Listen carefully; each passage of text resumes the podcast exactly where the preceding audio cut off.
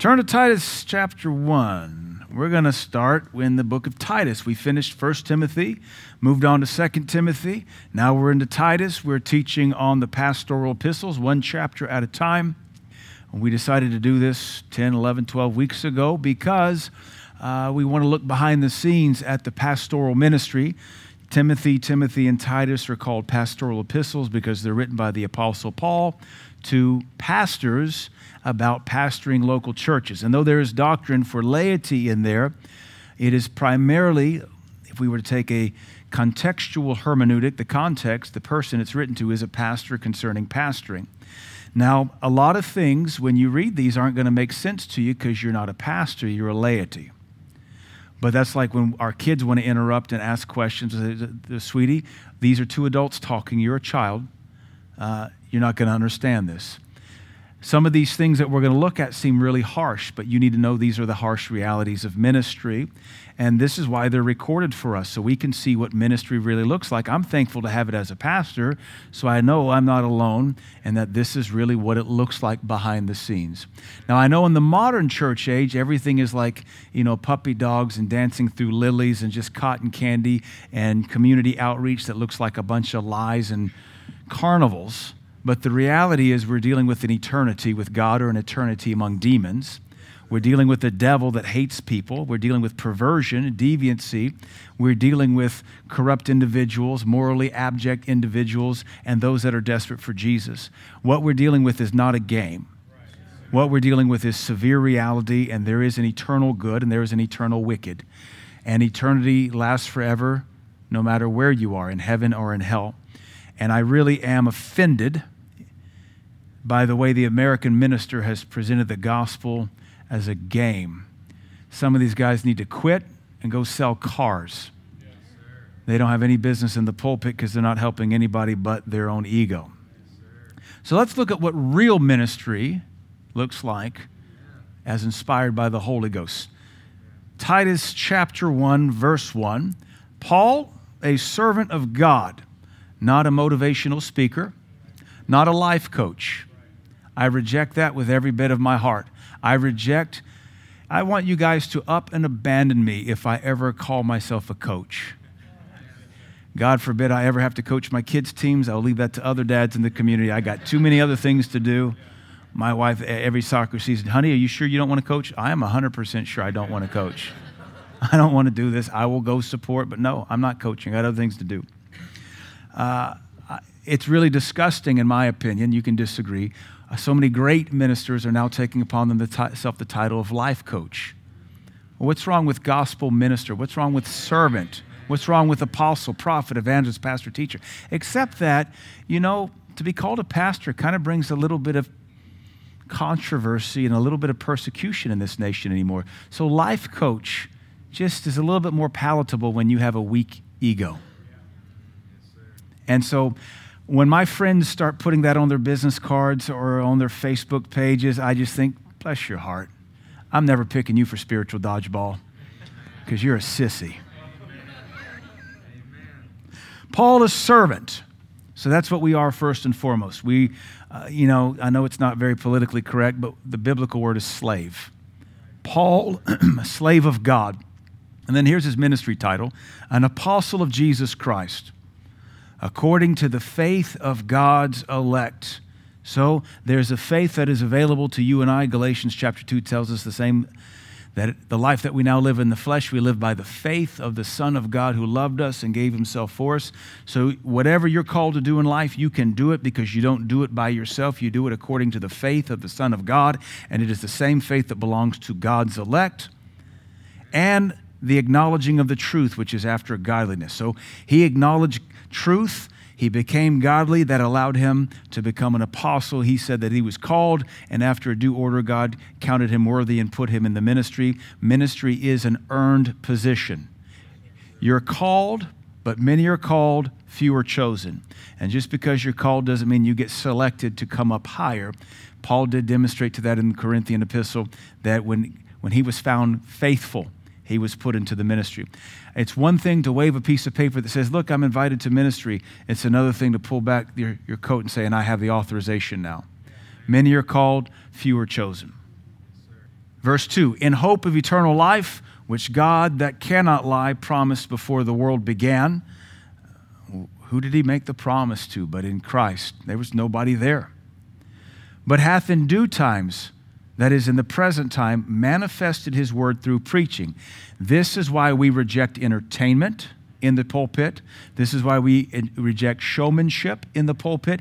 The Bible says that God hath chosen through the foolishness of preaching to save souls. Here it says he's manifested eternal life uh, through preaching his word. His word hath in due times manifested his word through preaching. This is what we focus on.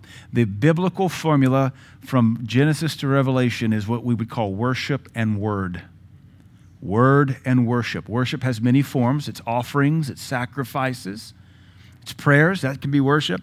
And then there's always the delivery of the Word of God, especially when the law was given to Moses and that word, that law was read regularly, but they had sacrifices and worship regularly.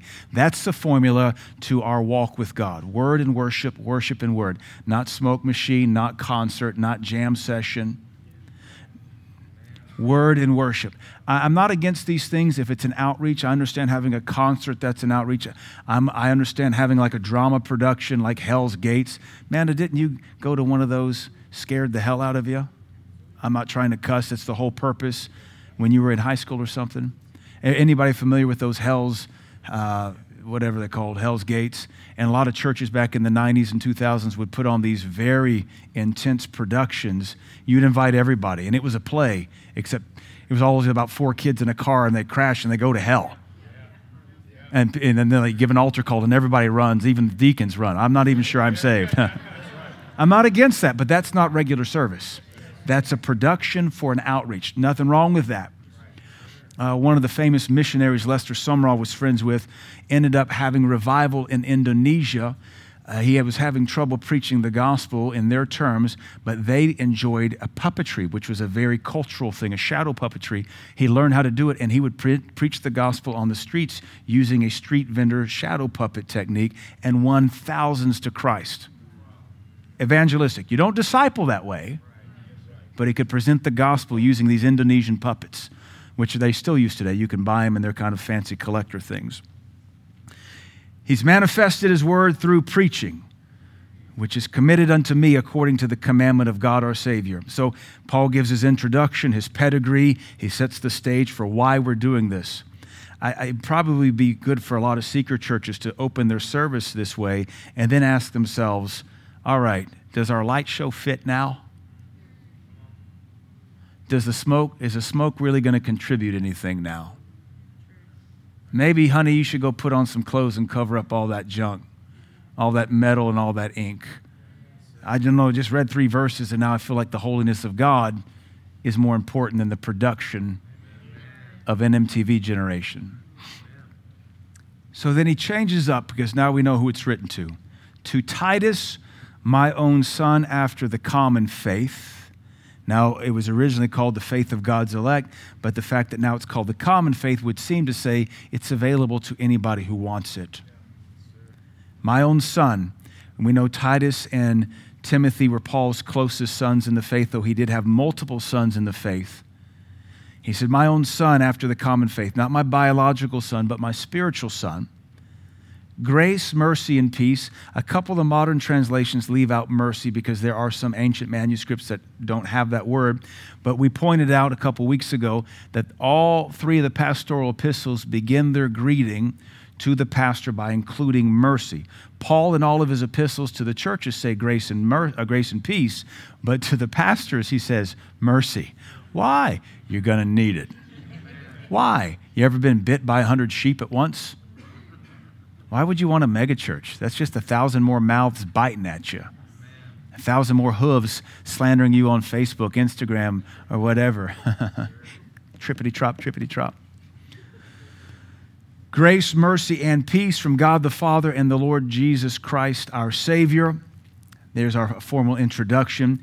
So now we have the cause of this epistle. He doesn't just start off by saying, What's up? Uh, it's really amazing how informal we've become. We are very flippant.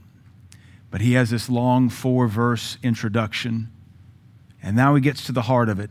For this cause left I thee in Crete. Now, if you have been here for the last 10 or 12 weeks where we've looked at Timothy and Timothy, we, we said we were going to contrast Timothy with Titus. So Timothy's a son in the faith, and he says, For this reason I adjured thee, I requested that, that you would stay behind and that you would help the Bel Air church, that is the Ephesus church. Paul tells Titus, This is the reason I left you behind. we can already see Titus is a different kind of kid. And if you can consider all that we taught in the last couple weeks, the Ephesians church is considered Paul's most mature church. There's no real correction in the Ephesian epistle, not till you get to Revelation chapter 2. Then the micro epistle threatens to shut them down that you're dealing with a very mature church that really just needs some babysitting to some degree. Now, there are some assignments given to Paul, excuse me, given by Paul to Timothy in 1 Timothy, but we saw all the encouragement throughout 1st and 2nd Timothy and all these exhortations to endure. It's going to be okay. Don't be ashamed. It's, it's almost like an epistle or two epistles that are Mickey Mouse gloves. And again, we, we don't want to diminish Timothy because he didn't quit. He, he, made, he made the cutoff. He made the cutoff into ministry. He, he's taking a little bit more wind into his sails than maybe others require, but he hasn't quit. And he's been with Paul every step of the way, even to the end of Paul's life. But what we do see with Titus is he doesn't require any of that. This dude is tough as nails. And for whatever reason, uh, he gets left at Crete. Now, if the Ephesus church is the most mature, posh, Bel Air, sophisticated. Crete is the other end of the spectrum. We're talking about Lord of the Flies and not Beelzebub. We're talking about an island nation of vagabonds, rapscallions, heathens. And if it wasn't for all the pagans that were problems, now you have the Judaizers are there too. So keep that in mind because this becomes a major theme in the opening chapter of this epistle. For this cause left I thee in Crete. Anybody reading this would go, ooh, Crete. Yikes. I would not dare try to equate that to any place in America because it would come across as racist, whether you're dealing with Crossville or Compton. But if you can think as rough as possible, that's Crete. I left you there. I didn't encourage you. I didn't adjure thee. I didn't ask you. I just left you. I left you in Crete that thou shouldest set in order the things that are wanting. History tells us, church history uh, tells us that Paul did not get to minister there very long, so he did not get to complete his apostolic work before he had to move on. What it looks to from the book of Acts is maybe he got to establish a few churches while his prison ship was marooned there during a storm. Uh, Euroclydon, I think was the name of the storm. And so that appears to be when he was able to pioneer a very quick work there. But now he needs to go back and establish things. So he leaves Titus there and says, Sit, boo boo. Now fix it. And the man needs no other help. He knows exactly what to do. That's a tough dude. That should also encourage us, that lets us know there's a work for every one of us. Titus would have been too much for Ephesus, Crete would have been too much for Timothy. There, no matter who you are or what your disposition is, there's still a work for you, and God will customize that work. He'll find a place for you. And no place is more important than the other. And I don't think any is more praiseworthy than the other because it's all a work that needs to be done. Every bit of it is necessary and critical. He said, I left you there that you should set in order the things which are wanting or the things that are inferior or destitute, which lets us know that not every work is completed. Not every work is to the utmost capacity before you have to move on in ministry. Uh, that sometimes things have to be left undone, especially apostles. Uh, biblical New Testament apostles, they, they tend to be vagabonds in that they don't stay too, in any one place too long. They, they have an anointing to get something up and running and then they have to turn it over and move on to the next thing, depending on the measure of the apostolic gifting. One of the things we see that is lacking in the Cretan church, and this is a massive island, over 150 feet, 150 miles in diameter, one way, I think 30 something miles. It's off the coast of Greece, 30 miles wide. So it's a pretty big island nation. He said, I, I want you to ordain elders in every city. So that lets us know there's also going to be a church in every city, as should be the case. Now, nowadays we have, you know, uh, 50, 60 churches in Cookeville.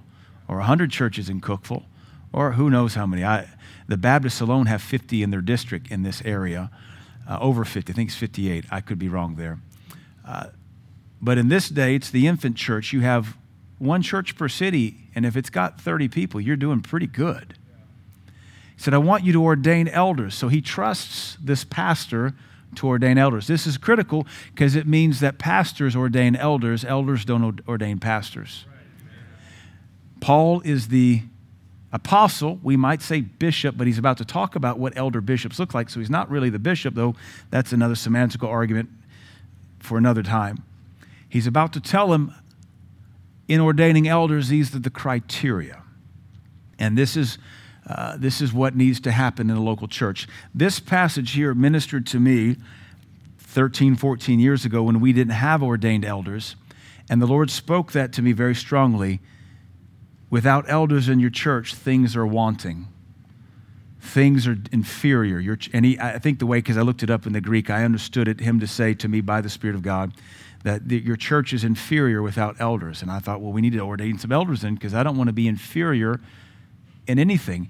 Uh, hopefully, you're that way too. If you know there's anything inferior about you, do you want it to stay inferior? If you can fix it, would you not? Should you not fix it? I don't think any of us want to just brag about inferiority. If it's in your power to fix it, if God's showing you to fix it, why would you not fix it? Why go to Walmart and buy the inferior product? I don't, I, money aside, why do it when you don't have to? Why be an inferior Christian when you don't have to? Why be an inferior church when you don't have to? So he, he transitions and he says, This is the criteria. Now, this is important. And, and this is a short chapter, but I think we can burn our whole time with the remaining of these verses. I hear this very carefully. He says, This is what an elder should look like. Verse 5 and verse 7, where it talks about elders in verse 5, or presbyteros is the Greek word, and then he talks about bishops in verse 7, or episkopos. This helps us equate the two. That bishops and elders are, are equal in their office, though there are elders that are like apostles are elders, but there are multiple categories of elders in the New Testament. We're talking about leadership elders here. Peter said in 1 Peter chapter 5, he said, I, an elder, which lets us know that apostles are elders, but they are elders that outrank uh, appointed elders. So you have ordained elders. So follow me in the semantics here. There are those that are ordained, ordained ministers called of God, fivefold ministry. When they're put into ministry, they by default become an elder to the church because they are ministers entrusted by God to step into full time ministry. But then you also have folks that are not called to the ministry who can aspire and desire the office of an elder and obtain it. And that, that doesn't mean they'll ever have a ministry calling to be a full time preacher, but they're still considered an elder. So hopefully you follow it. If you're called to be a minister, apostle, prophet, evangelist, pastor, teacher, you can't want that. It either is or it isn't. Or you can be laity and desire to be a helper, elder in the local church, and aspire to that, and we all should. But just because you aspire to be a congregational elder doesn't mean you'll ever be in the full time ministry as a minister of the gospel, according to Ephesians 4. So hopefully you follow all that. That's more of a government's teaching than it is this here. So let's look at these criteria. And though there is some overlap between these criteria and 1 Timothy chapter 3's criteria for the same office, I want us to slow down and look at new sets of traits that appear here that aren't in the Ephesians criteria because you're dealing with two sets of churches. So when you're dealing with different kinds of people you're ministering to, you're going to have a different criteria for those who have to endure. Like if you're going to go fight wars in the Arctic, you need guys that are thick, hot blooded, who like cold weather, because you're going to be in the Arctic. And if you're going to go fight jungle warfare, you don't need those that sweat easily. So you pick your soldiers depending on their skill set. So let's look these because there's a lot of overlap. If you know 1 Timothy 3 and the qualifications of a bishop elder there, you're going to see some similarities because it's talking about the same office, but we're dealing with two different churches and two different cultures and two different groups of people. So we're, we're having to adjust our criteria based on the needs present or the sin present or the temptations present. All right. Verse 6 If any be blameless, so this is how we look for elders or bishops. If any be blameless, and that word blameless simply means above reproach. The husband of one wife. This is just like 1 Timothy chapter 3. The husband of one wife means a one woman man. It doesn't mean you've only been married once, because what if you're a widower? Or what if you got uh, born again and your first wife left you because she hated God? You know, so it's not just you, you only have one wife. It's, it's talking no polygamy, obviously, which was a very common practice. So the Greek literally means a one woman man. Having faithful children, not accused of riot or unruly. Now, this is interesting because 1 Timothy does not add the criteria of children not accused of riot or unruly. But this is Timothy's a son in the faith. So you have a lot of variables here that are the same. You have a father in the faith, Paul, addressing two sons, Timothy and Titus, who were pastors over a church of Ephesus and the church of Crete. And both of them require blameless bishops, one woman bishops who have their households in subjection. Timothy 3 says, one who rules his own house well, having his children in subjection with all gravity. That's where Paul leaves it for the Ephesians requirements. He adds something special here not having children accused of riot or unruly. Now, why is that? Well, Titus is going to pick elders who are Cretan because this is their nation. We don't know what, what nationality Titus is, not that I'm aware of, not from this epistle we can safely assume he's not Cretan, so he's a missionary pastor here, but he's going to be picking nationals, those who have been born and raised on Crete. And he needs to see the gospel work so strong in these men that they've even begun to disciple their children in the gospel so that their children are not accused of being riotous or unruly. What's the reputation of all Cretans? They are riotous and unruly. So here's the powerful point that we need to catch. If you're going to be a leader in a good church, not even an excellent one, if you're going to be a leader in a good church, you have to demonstrate that the gospel has made you different than the culture around you. And you've caught it so much, you've raised your kids to be different than the culture around you. Because if you don't believe the gospel enough to instill it in your kids, you'll never help the local church be great. That's why these two words, right and unruly, are added to this eldership criteria.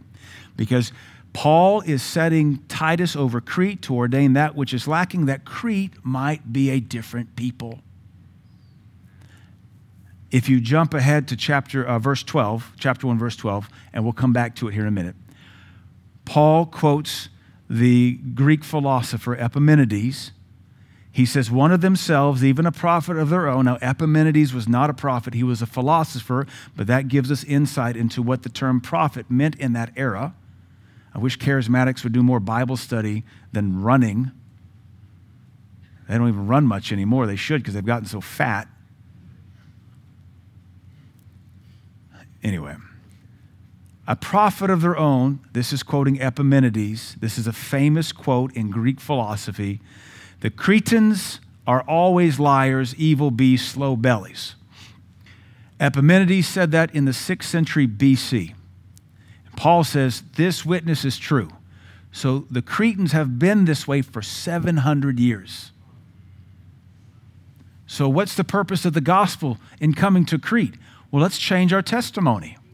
But if the elders are the same and their kids demonstrate Cretan behavior rather than kingdom behavior, then they're not good elders and you don't use them as elders.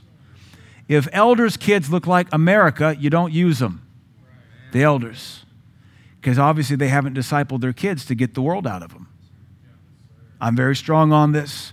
Now, some of our American culture is neither here nor there. We're going to be American till the day we die. We're going to, overseas, they'll spot you a mile away especially when you open your mouth. But those are pretty neutral cultures. We like hot dogs. We like the American flag. We like fireworks. We like guns. We like blowing up stuff in the backyard. That's more Tennessee than anything. There's certain cultures about America that are neutral, but the wicked things of our culture, they should not be named among our children at all. If they are, you've not put the gospel in them as you should. So, once again, we saw this with Timothy we see it here. Family life disqualifies men from leadership. Because who you are at home is who you really are. And if you don't believe this enough to live it at home, you can't be trusted in the congregation of God's people. If you don't believe this enough to instill it in those who you say you would die for, you're not going to lay down your life for a bunch of mediocre sheep who bite at you. So, just like Timothy was told, now Titus is being told how we select elders as we look at their home life. So, what you do at home is our business. What your marriage looks like is our business. If, if you want to be an elder, now, if you don't want to be elder, that's fine.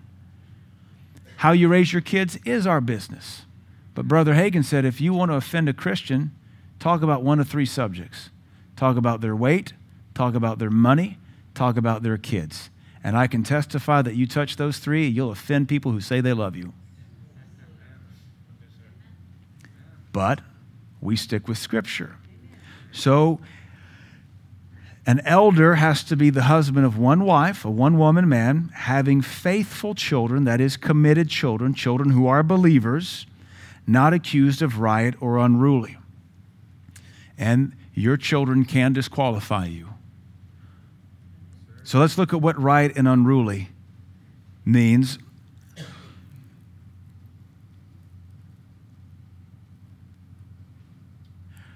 Riot means debauchery.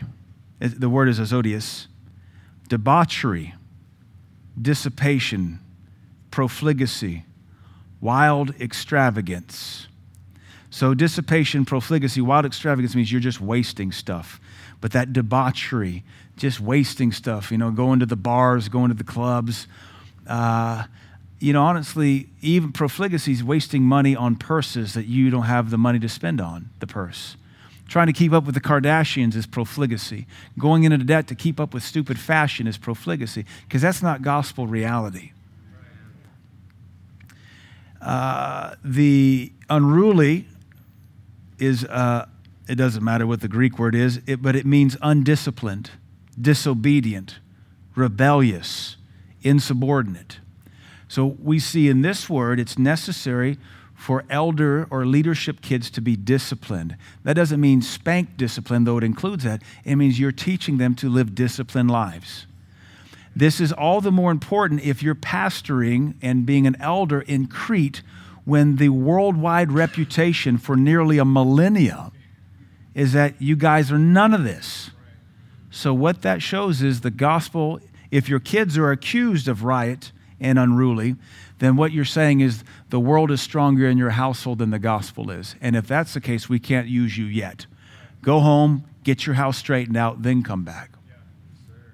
And it really is a shame. Lots of times, every preacher can be guilty of this if they're not careful. We'll do a better job saving your house than we will saving ours. And I love you, but not like I love my family. And I've had to be warned by, by pastors in private for years now and exhorted that, you know, Pastor Chris, you can go to church Sunday and none, nobody will be there. They'll all abandon you. So why give them your life? And that's the reality.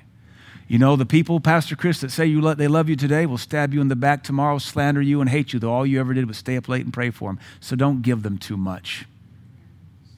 That's wisdom I've heard for 15, 16 years now from people who've been stabbed in the back by sheep they laid down their life for.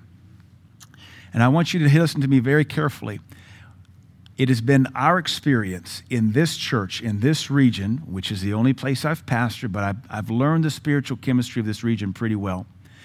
That when there are families or individuals my wife and I have to dump a lot of our life into, and there's little change made, they're typically not going to, and they will typically end up leaving us. That is an, a that is an experience and a statement that is probably 95% accurate. It has always been the people we have invested in the most that never make it because they don't give a return on the investment. And they end up leaving because they get tired of being told the same thing over and over again, which is you are carnal and you need to change. So eventually, either they break into God or they break away from God, and then we're the target.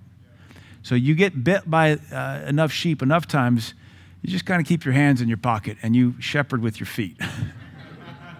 Here you go, sheep. Yeah. Oh, oh, you want your belly scratched? All right. Yes, all right. All right. Now get on. but my children I can do something with because God gave them to me. And I love you all, but I'd rather see my kids there than, in heaven than you. Now, I want to see all you there. But if I have to choose between you or my kids, I don't even know your middle name or your birth But my kids, that's something different. All right. So you got to make sure your kids, you, you so put the word of God in them, they're never accused of dissipation, wasteful spending, debauchery, phone calls in the middle of a service. It's all right. that your kids are not accused of being unruly or undisciplined. You have to discipline them, not ruthlessly, but you keep a trellis on them like you would a vineyard. You keep a tomato plant pole on them so they grow straight. That you, you, you, uh, you correct disobedience and you teach them that rebellion, what rebellion will do them. The Bible, the word in the Greek is, is insubordination. They should never be accused of insubordination. Kids make mistakes, yes. Kids go weird sometimes, yes, for a day. But we're talking about a reputation of insubordinate. So we see this heavy emphasis put on children because the culture will affect the kids if the parents aren't gospel parenting. We're about to see again why it's so important. It's a higher standard for the elders of Crete than it is the elders of Ephesus because the opposition is a lot more hostile. So maybe we judge ourselves how much do our kids look like America? How much do our kids look like the current culture? Not Christian culture. You know the culture I'm talking about the non binary, weird tattoos, because all tattoos are weird in my opinion. If you have them, no condemnation, don't go get any new ones. The weird piercings. I mean, like, you shouldn't look like you lost a fight with a tackle box and it punched you in the face five times before you fled. When your hair looks like fruity pebbles. How in the world some preachers let that on the pulpit, I have no idea. Nothing says daddy issues like that. Oh, you're being judgy. Yep. Absolutely. Every therapist sees that person coming and says, Money, money, money, money. You walk into that therapist's office with face piercings and pink and turquoise hair, you got daddy issues and you're about to get some counseling, and that man's going to buy a trip to Barbados with your fees. and it's always going to come back to daddy issues, either a lack of daddy or an absentee daddy. Have daddy issues, just don't wear it up here. Don't advertise it. Verse 7 For a, a, bishop must be blameless. Twice now it says blameless. Twice now. Above reproach. As the steward of God, that word steward of God just means a manager of God's household because really, as an elder, you're helping to manage God's household. You're helping to manage the resources. You're helping to manage the, the supplies, which are manpower. You're helping to make sure the people are taken care of. And that means you have to be excellent. You don't go to the gym and look for the fattest physical trainer, personal trainer, and say, I want you to be my coach. You want that guy that looks like he deadlifts 500 pounds of bench presses 350. You want the guy where you can see his abs through his sweatshirt. I want you to be my personal. I don't want pork chop to be my personal trainer. And why do we have so many pork chop elders in the kingdom? How are they going to help the body of Christ? I don't understand why. I, don't, I guess pastors are looking for people with a warm pulse who show up twice a month. That's my elder. I got to have a higher standard than that. they are managers of God's household, not self willed. Now, self willed means uh, overbearing, intolerant, contemptuous. So if an elder, and, and for, for what it's worth, the elder's wife, because she's going to help be an elder, if the elder will add to it, the elder's wife, because we have to call them together because they're going to bear the burden together. If the elder or his wife are overbearing or intolerant, because you got to be merciful when you deal with church people. Because the spectrum of the church is you got the newbies coming in who smell like dope and sex and drugs and, and booze and BO and sin. And then you've got the folks you're about to send off to be missionaries and go to seminaries in the Navy and the Army. You know, you've got this whole spectrum. You got to be tolerant of a lot of stuff and be able to see where people are at and not want to kick people out of the church because they're not your ilk. So if you're that, you don't qualify to be an elder. And if your wife's that, she disqualifies you from being an elder. Not self will, that's just me, me, me, me, me. I'm sorry you're inconvenienced by the sinners in our church. God's happy they're here. Why don't you go find some lukewarm milk toast Church of Christ somewhere out in the country and you guys can all be miserable together? it's not about us. We're here to help people. We're here to win them to Christ. We're here to help them. Can you imagine, you know, Ariel's a nurse being in the emergency room and they throw up, somebody throws up, they're bleeding everywhere, like, I'm sorry, we don't do that around here. Defecating everywhere, broken bone, pus, gangrene, screaming, like, I'm sorry. We need peace and quiet in this operating room, this ER. And this is, no, I don't do this. That's not an ER. And a church that isn't a little messy with some new people who are sinful, it's not much of a church. And sometimes it is the church family that runs off church growth because they don't smell the way they think you think they should. They don't look the way you think they should. They don't hug the way you think they should. They don't talk the way you think they should. A couple years ago, when Dr. Cephas used to work at the Dismas House, which was a transitional housing for inmates, we used to have a lot of folks come here straight out of prison, and it was awesome to watch you guys break nervous. People of different colors not lily white Cumberland people. And my favorite is when the guy, and we, we never ask, were they murderers? You'll never know. Were they rapists? You'll never know. Because we, we ran like a don't ask, don't tell policy. It just helped our faith. I don't care what you did, but boy, those tattoos are saying a lot to me, especially the teardrops around your eyes. But that one guy came here and he had a very sexually explicit tattoo right here on his neck. Just vulgar. And he wasn't even in the church five minutes, and I had women complaining to me. Have you never read those words? You little religious vagabond. Uh, you've never read those words. You, you, uh, are you illiterate? Do we need to have like literacy? Hooked on phonics didn't work for you? Like you. So what if it's a sex act tattooed on his neck? Are we not glad he's in the house of God? Should you, you ever thought maybe he forgot it's there because he can't read his own neck? He tried twice but fell off the couch and gave up. And when he read it in the, he read it in the mirror, it looked like Hebrew to him. It's like, oh, I guess it's a Christian tattoo. Yeah. Cool. I don't know when that happened. Must have been drunk or high one. And people were complaining to me. And I thought for a while it was pretty awesome. God brings somebody to prove how stupid and religious and snobbish, arrogant, self willed, insolent, intolerant we were. And so after a couple weeks, I thought, well, I should love on some of these old white women. Kind of, you know, they're sheep too. And I guess they pay the bills around here. So, you know, God forbid a little ink on somebody's neck. And the dude was a black guy. So you had to really strain to read the thing. it's not like they get white ink on their neck. It's, I mean, you had to get really close to read it. I said, All right. So, what we first did was we bought him collared shirts. So, at least part of the cuss word was covered up. All right. And that didn't help some of you, or maybe they're all gone now or in hell. I don't know, but they're not here now. But neither is he. So then I finally told Dr. Cephas, I said, Cephas, I don't know, I think I'd ever say this, but tell him I will pay to have that thing tattooed over. To laser it off would cost more money than we could justify spending as a church in those years. But tell him I will happily pay to have that tattooed over. I don't care what he puts on there, you know, just cover it up. And uh, I never had to. He actually came to church like the next service and he'd had it tattooed over. And all the white ladies had their world set at peace again because it was all about them and their comfort. So we never used them to be elders. Because if you're going to do gospel work, you're going to get a little uncomfortable and a little dirty.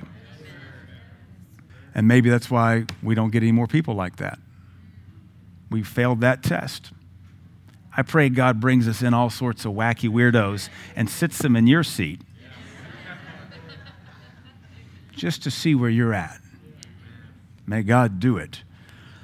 Not soon angry. Well, that just means not quick tempered.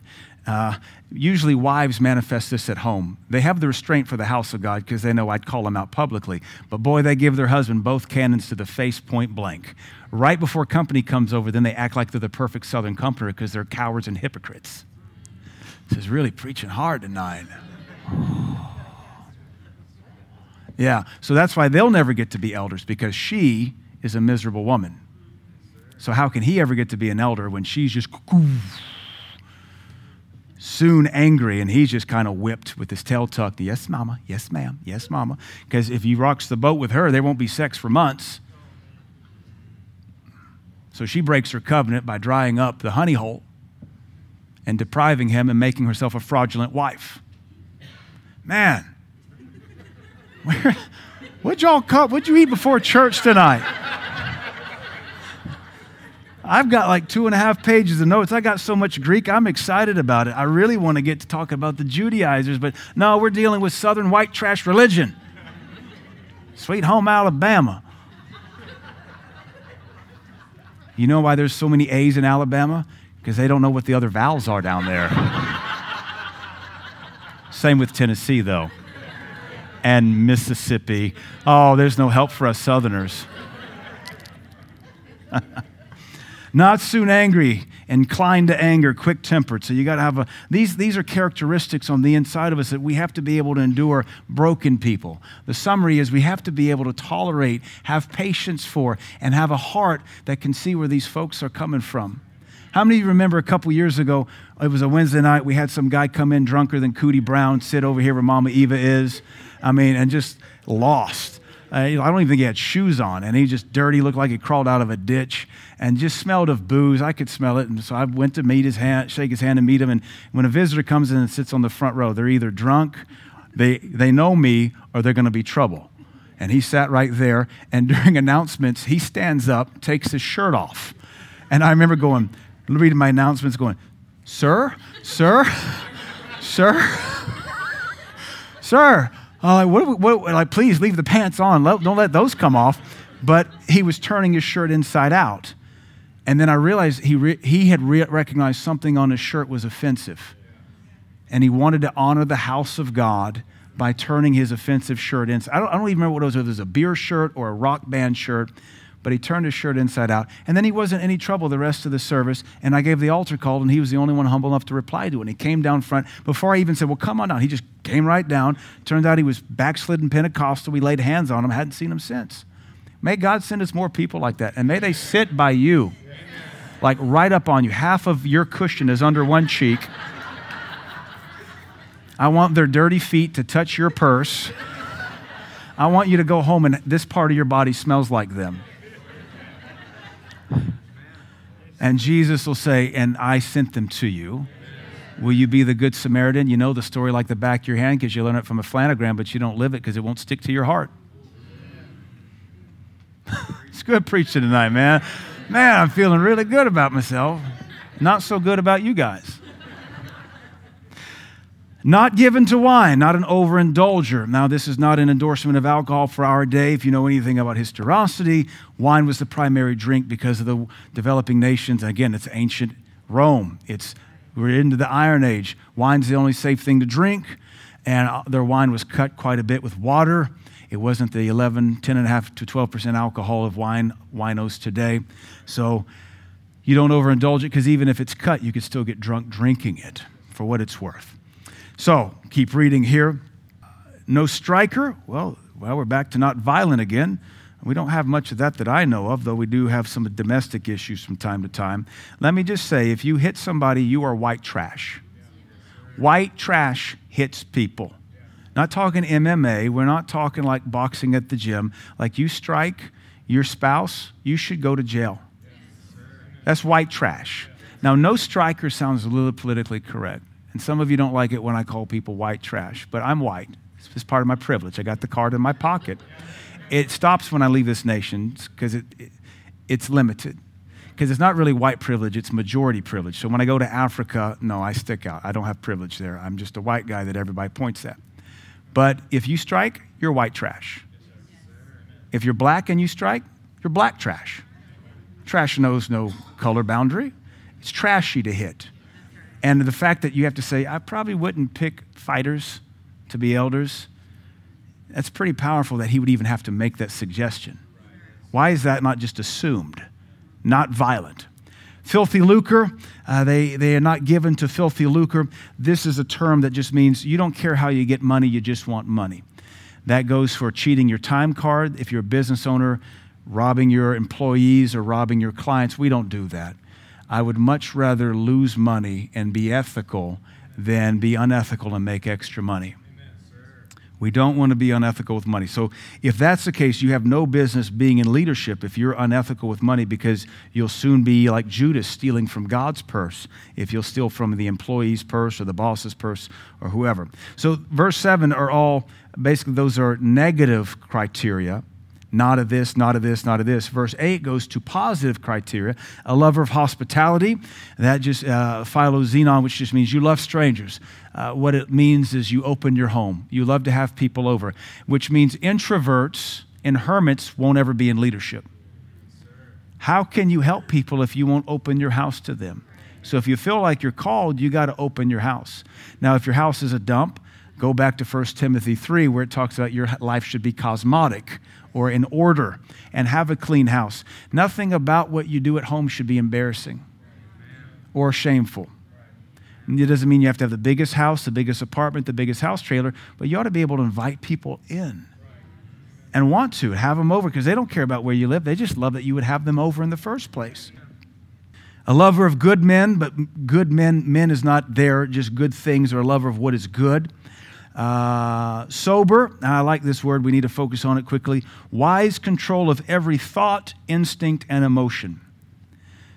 So we're dealing with someone who's emotionally mature, mentally mature. Not one, we would say, given to vain imaginations or conspiratorial thoughts, or every third day you think the pastor's mad at you, or every fifth day you think the other elder family's mad at you.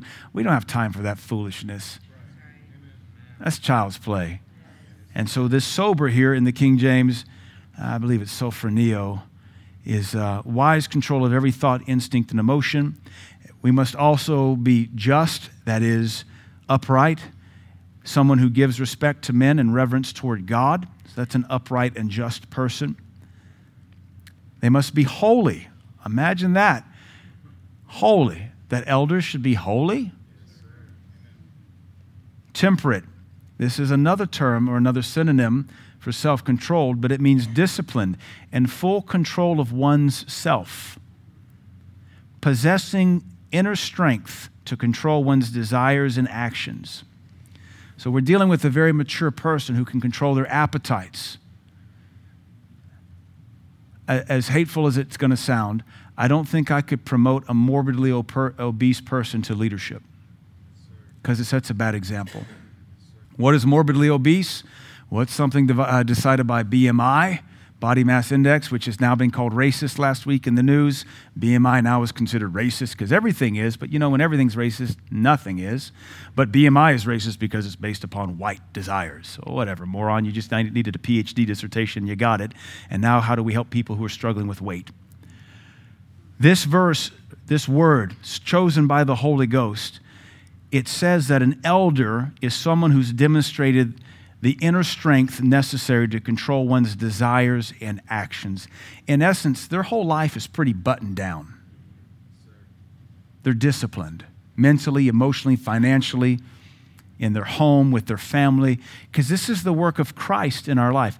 You can't live like the world and say Jesus is succeeding in you. And if Jesus isn't succeeding in you, we can't promote you to a place where others will follow because you'll lead them astray. And so I'm thankful to have criteria that's higher than I can achieve by myself. Hold, verse 9 holding fast the faithful word as he has been taught that he may be able by sound doctrine both to exhort and to convince the gainsayers, holding fast the faith, faithful word has been taught. So this means he's submitted to the leaders in his life. He has absorbed their doctrine. Not every church believes the same, but we're not all called to the same church. And I have no problem with Calvinists believing Calvinism and Baptists being anti Holy Ghost, so they're not 100%, just a little bit percent. Uh, but if you're called there, then absorb their doctrine and hold it faithfully. Don't sow discord among them. If you don't disagree with our core tenets, go away and find a church to serve in. But wherever you've been called, absorb that doctrine, good doctrine, be faithful with it, and then use it. That by they may be able by sound doctrine both to exhort and to convince the gainsayer. So this tells me that elders don't just have sound doctrine, they use it. That's key. They don't just take notes, write that down. they don't just, that's a joke. They don't just take notes, they use what they're taught because they're using it to exhort and to convince. Exhort is kind of encouraging. The word convince there is egleko, to convict and rebuke. So we use sound doctrine to encourage and to rebuke. And who? The gainsayers. Now, who's that? That's the Judaizers in Crete. The Jews were everywhere. We're not against the Jews, though it's very popular right now to be against the Jews.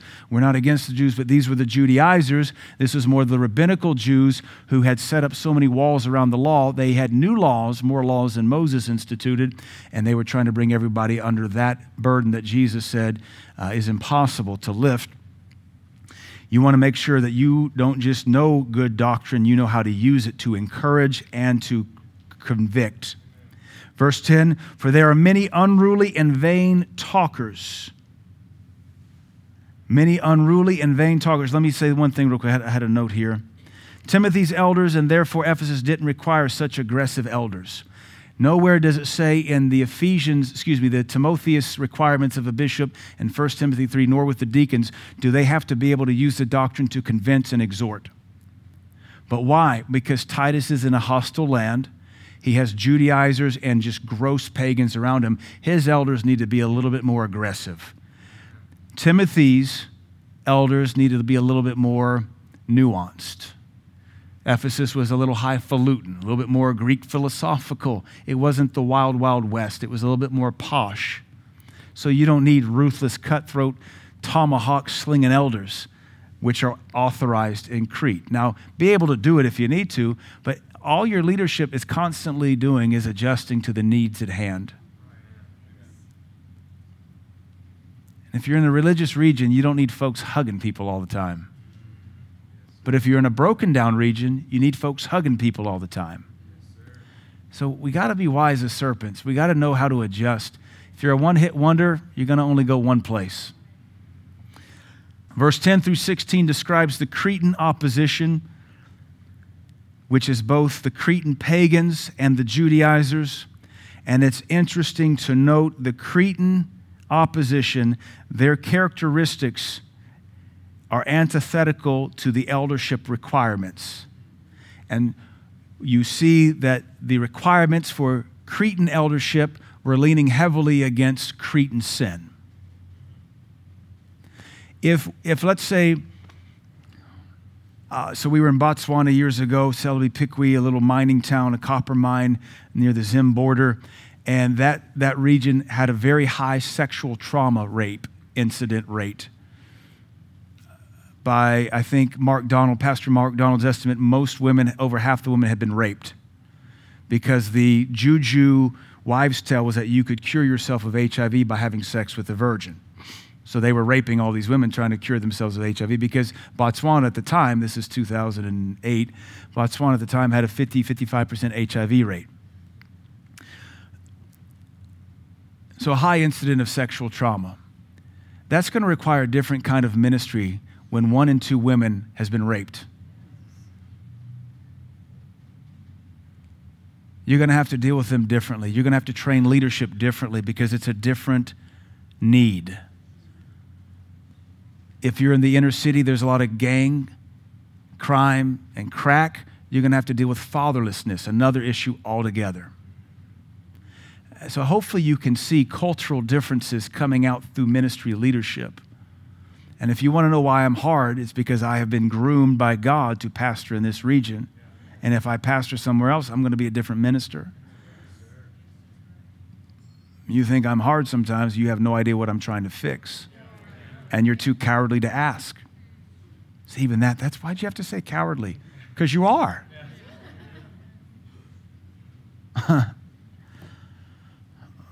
you can go find a church that'll lie to you and make you feel good about being a failure.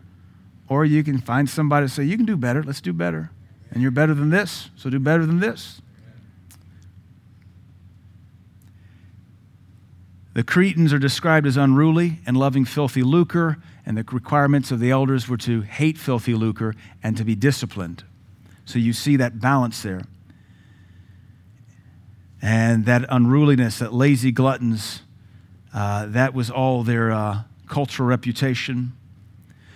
We had Judaizers and Gentile pagans. And all these criteria prove that the gospel work should come into your life and make you different than the area you live in. If you can hold the gospel in one hand and your favorite culture in the other without it tearing you apart, you're going to break somewhere. And I would encourage you to let go of the culture you cling to, whether it's African American culture, Southern culture, Cajun culture, Cuban culture, Puerto Rican culture, Monterey culture, Livingston culture, Upper Cumberland culture, hippie culture. You and I let go of all that because it's all dung that we might have Christ. And you say, Lord, Jesus, make me like Jesus with a Cajun accent. make me like Jesus with a hippie swagger, you know. Make me like Jesus with a Cuban accent. We, we can't hold both of them. We see that these leaders have to demonstrate the work of Christ in them has made them totally different from where they were raised. Until where they're raised is totally different. Verse 10 now. Many there are many unruly and vain talkers and deceivers, especially they of the circumcision, so we know who the problem is vain talkers and deceivers, those that are of the circumcision, Judaizers, whose mouths must be stopped. You see the aggression here. Who subvert whole houses, teaching things which they ought not for filthy lucre's sake. It would appear that the Judaizers had now taken on the flavor of the Cretans. One of the historical records say that their reputation is the Cretans were like greedy for money. They had this, this, un, this average, uh, rapacious appetite for money, money, money, money, money. And so now even the Jews who are trying to be devout are teaching these things in line with the Talmudic rabbinicism, and they're doing it for filthy lucre's sake. Verse 12, one of themselves, now he's talking about the whole nation, even a prophet of their own, that's Epimenides, 6th century BC, said, The Cretans are always liars, evil beasts, slow bellies. Let me give you a couple different translations on that. Evil beasts, well, uh, liars is liars. Our reputation should not be that of lying at all, not even exaggerations. We don't exaggerate, we don't lie, we tell the truth. Evil uh, evil beasts is the King James. Uh, some one translation says bad actors. Another translation says cruel animals. Another says evil brutes. When that's your cultural reputation, every guy is just a mean, ruthless individual, very much like the Wild West. You never know when somebody's going to get mugged, shot, stabbed. This is what a nation to be called to. This is why Paul said, I'm sure Titus woke up in the morning and there's the epistle. This is why I left you. I was on the first boat out of there, but I left you, so get to work. And he's like, What? What? But Tim, uh, Titus didn't need Timothy's encouragement. Now, slow bellies, this is the one, this is, I, got, I chuckled, and you'll hear why in a second. I'm not making up this translation. I chuckled. So please hear it. Don't be offended. I got this out of my massive commentary on the books of the Bible. Slow bellies is translated as lazy gluttons, idle gluttons, and my favorite, lazy fatties. I'm not making it up. Longsmith translation. I don't even know who that guy was, but I love him. they were known as lazy fatties. so there's nothing new under the sun. This was their cultural reputation for nearly 700 years and it was time something changed. Now, we've also pointed out in times past, they had, I'm sure, good culture.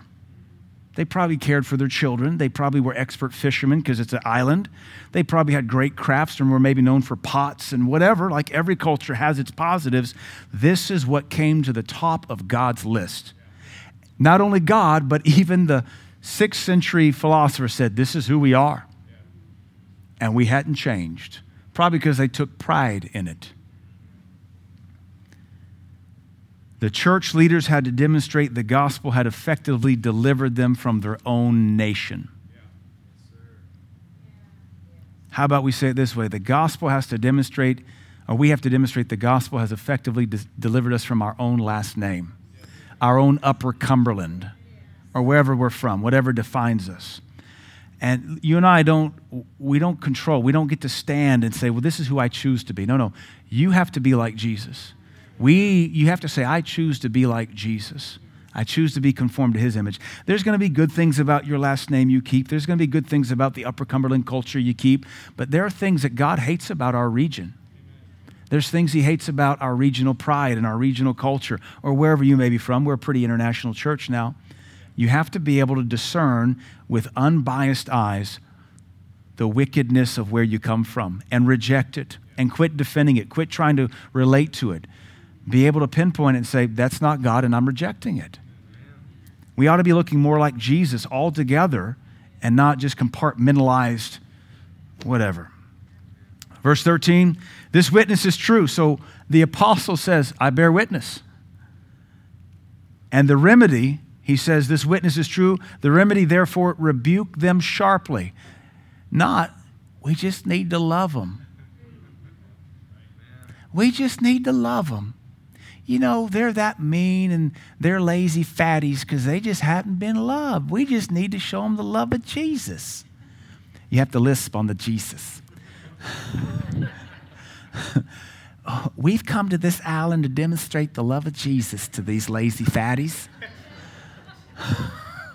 Even though they're liars and they're evil beasts, they just need Jesus. They need to see Jesus in you and Jesus in me, and, and, then everything will be better. We'll pass the Coca Cola around. I love to teach the world to sing in perfect harmony. And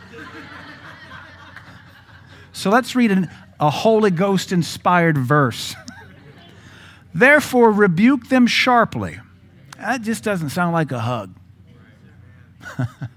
so, well, what's the Greek say, Pastor? Glad you asked because I did a deep dive. yeah. the remedy was not to turn a blind eye, but to rebuke severely and rigorously. When I read the word rigorously, I think there was that Men in Black movie a couple years ago with Tommy Lee Jones, and there was that little pug that really was an alien. And he takes that dog, and the dog's like, I'm not going to tell you. And he's like, and the dog's like, ah, ah, ah, ah, okay, okay, I'll talk, I'll talk, I'll talk. To me, that's rigorous. So if you're going to rebuke something rigorously, I'm going to grab you by your little fatty head. and we're going to deal with you till you get this thing fixed. Now, there'll always be an easier church blowing smoke up your tailpipe and lying to you, but you're not going to be sound in the faith like verse 13 expects. I want to be sound in the faith. the love of Jesus shows you where you're wrong. The love of Jesus corrects you so you can be better. Uh, the word rebuke here is to convict and point out. That goes back to what we saw last week with first, 2 Timothy 4 or 3 that your job as a minister of the gospel is to show people in what way their life is wrong. Not everybody likes that, so they go to the big church because the big guy's never going to point out people's sin. And you can hide among a thousand sets of eyes and it be diffused into the ether fog that was put out during the one song of worship. Or you can find somebody that will obey Titus because he knows his job description and he'll show you in what way your life is wrong and he'll say, Stop. Just stop. And the end result is to produce sound faith. Without severe rebuking, their faith would have been subpar. Anybody want subpar faith? I don't. I don't think subpar faith is going to get us to our finish line in this day. Three more verses, real quick. Verse 14 not giving heed to Jewish fables and commandments of men that turn from the truth. Now we're back to the Judaizers. This is, again, a reference to rabbinical Judaism or Talmudic Judaism. That was the same issue in Ephesus because this was the flavor of Judaism at the time. The Pharisaical, rabbinical, Talmudic, it's all synonymous. It is it is the law of Moses with all sorts of myths and genealogies and new laws upon laws to protect you from violating the original law in place, and it's exhausting. And that's why he's talking about don't give heed to Jewish fables. That's part of the Talmud nor the commandments of men. The Pharisees were called the wall builders. They called themselves the wall builders because what they endeavored to do was to build new walls around the law by providing new laws that prevented you from violating the law of Moses because they didn't want to do that. So, how do we prevent that? Let's put new walls, more gates in front of the gate so we don't accidentally go through the wrong gate. That's what this is a reference to. Don't give heed, basically, to Talmudic Judaism. Don't give heed to rabbinical Judaism because they're still studying the Old Testament at this time. That's all they have. So the early church is being built upon Genesis to Malachi. So the law of Moses is not the problem, it's Jewish fables and commandments of men. that turn from the truth. Verse 15 Unto the pure, all things are pure. Now, I'm going to run out of time here because we're at like 25 after, but listen to me. The context of this is ceremonial Judaism. I give you permission, and I have for years taken it out of context and used it for holiness. And the application fits. But the context is Talmudic Judaism because that's the previous verse. So it says to the pure, all things, not all actions all things, all foods, all clothing, all buildings. All things are pure, but unto them that are defiled and unbelieving, nothing is pure, hence a requirement for a ceremonial washing, which is a reference back to the Talmud. Now, at the same time, for years, I've always taught it when you're pure, everything's pure to you. Motives are pure, what somebody says is pure, but when you're impure, when you're paranoid, every, you're looking for a specter behind every shadow. When you're hyper consumed of racism, everything's a racist thing because you're, you're weird. Some of that's post traumatic stress disorder. You need help. But the application is in reference to the Jews who have now been tainted by all this Pharisaical, rabbinic laws upon laws upon laws, and now they can't function without having to atone for something 15 times and take another bath uh, like we've covered in this time, they took uh, a ceremonial bath every day to stay clean because they felt like they were dirty. And that's just, I mean, take a shower. We're not against that or baths, but ceremonially, that's a bit much. Unto the pure, all things are pure, but unto them that are defiled, that means dyed another color, and unbelieving, that means they're not Christians, nothing's pure. You can't eat anything, you can't touch anything. But even their mind and conscience is defiled I would come back at another time and teach this about how the heart works, but that's a different application for the same verse. Verse 16 They profess that they know God because they're Jews, but in their works they deny Him because they're keeping the law and they're keeping ceremonies, being abominable and disobedient, and unto every good work reprobate. Uh, let me look at my notes real quick. Those who rejected Christ, the Judaizers, saw everything as unclean and in need of some ceremonial law. One translation says, His dirty mind and rebellious heart color all that he sees and hears. So, Paul's words here, the final verse of this chapter, and we'll close here, says, They profess that they know God, but in works they deny him, being abominable, disobedient, and reprobate. Paul's words are highly critical and very judgmental, and as well they should be. Abominable, abominable, means they are detestable and repulsive. Paul found this whole segment of the Judaizing society as repulsive, and he's saying it publicly. And when he writes this epistle, Titus knows exactly the group of people he's talking about. Well, don't they need the love of Jesus? Shouldn't we just love them? Ask the Holy Ghost. Ask Paul because he's commanded to get away from them and tell the church to stay away from them and don't even let them in. Disobedient is pretty much disobedient. There's no other way to translate that. And then reprobate, this one's a lengthy one. Unfit, unqualified, worthless, useless, tested, judged, and found to be worthy of total rejection. That was Paul's judgment of the Judaizers by the Spirit of God. If you disagree, you're an apostate because you say God's word is not inerrant nor inspired. That word was selected by the Holy Spirit. You either believe Paul wrote under the inspiration of the Holy Ghost or you think this is a natural text, in which case I can't help you. But if he did write by the Holy Ghost, then the judgment of the Holy Spirit upon these Judaizers afflicting the island of Crete and the churches there was that they have been judged and found worthy of total rejection. And maybe that's why Paul says, so avoid them and rebuke those that would listen to them because, as verse 11 says, they're subverting whole households. They're subverting whole households. And Paul's trying to make sure Christianity takes root. Amen. So I want you to see these are two ministers talking, and it's pretty raw. There's a lot of what the hypocrite would call gossip because we're talking about things and we're exposing the dangers. But all this is designed so that little grandma can come and experience God. So little Bobby and little Jilly can come and have Sunday school and learn about Jesus on the flannelgraph. And so the wolf is kept at bay and the heretic and the apostate is kept away from the local assembly. But there's a lot of work that goes on in private to keep the local church safe. so people can come in who are hungry. So hopefully the old fat white upper Cumberland religious Pentecostal who used to go to my church doesn't run off the guy with vulgarity tattooed on his neck who just got out of prison. So funny. She got offended because of vulgarity on her neck, on his neck, but she wasn't offended by the vulgarity in her heart. And I think God cares little about the vulgarity on the guy's neck when he's penitent, and he's more concerned about the, the intolerance in her heart.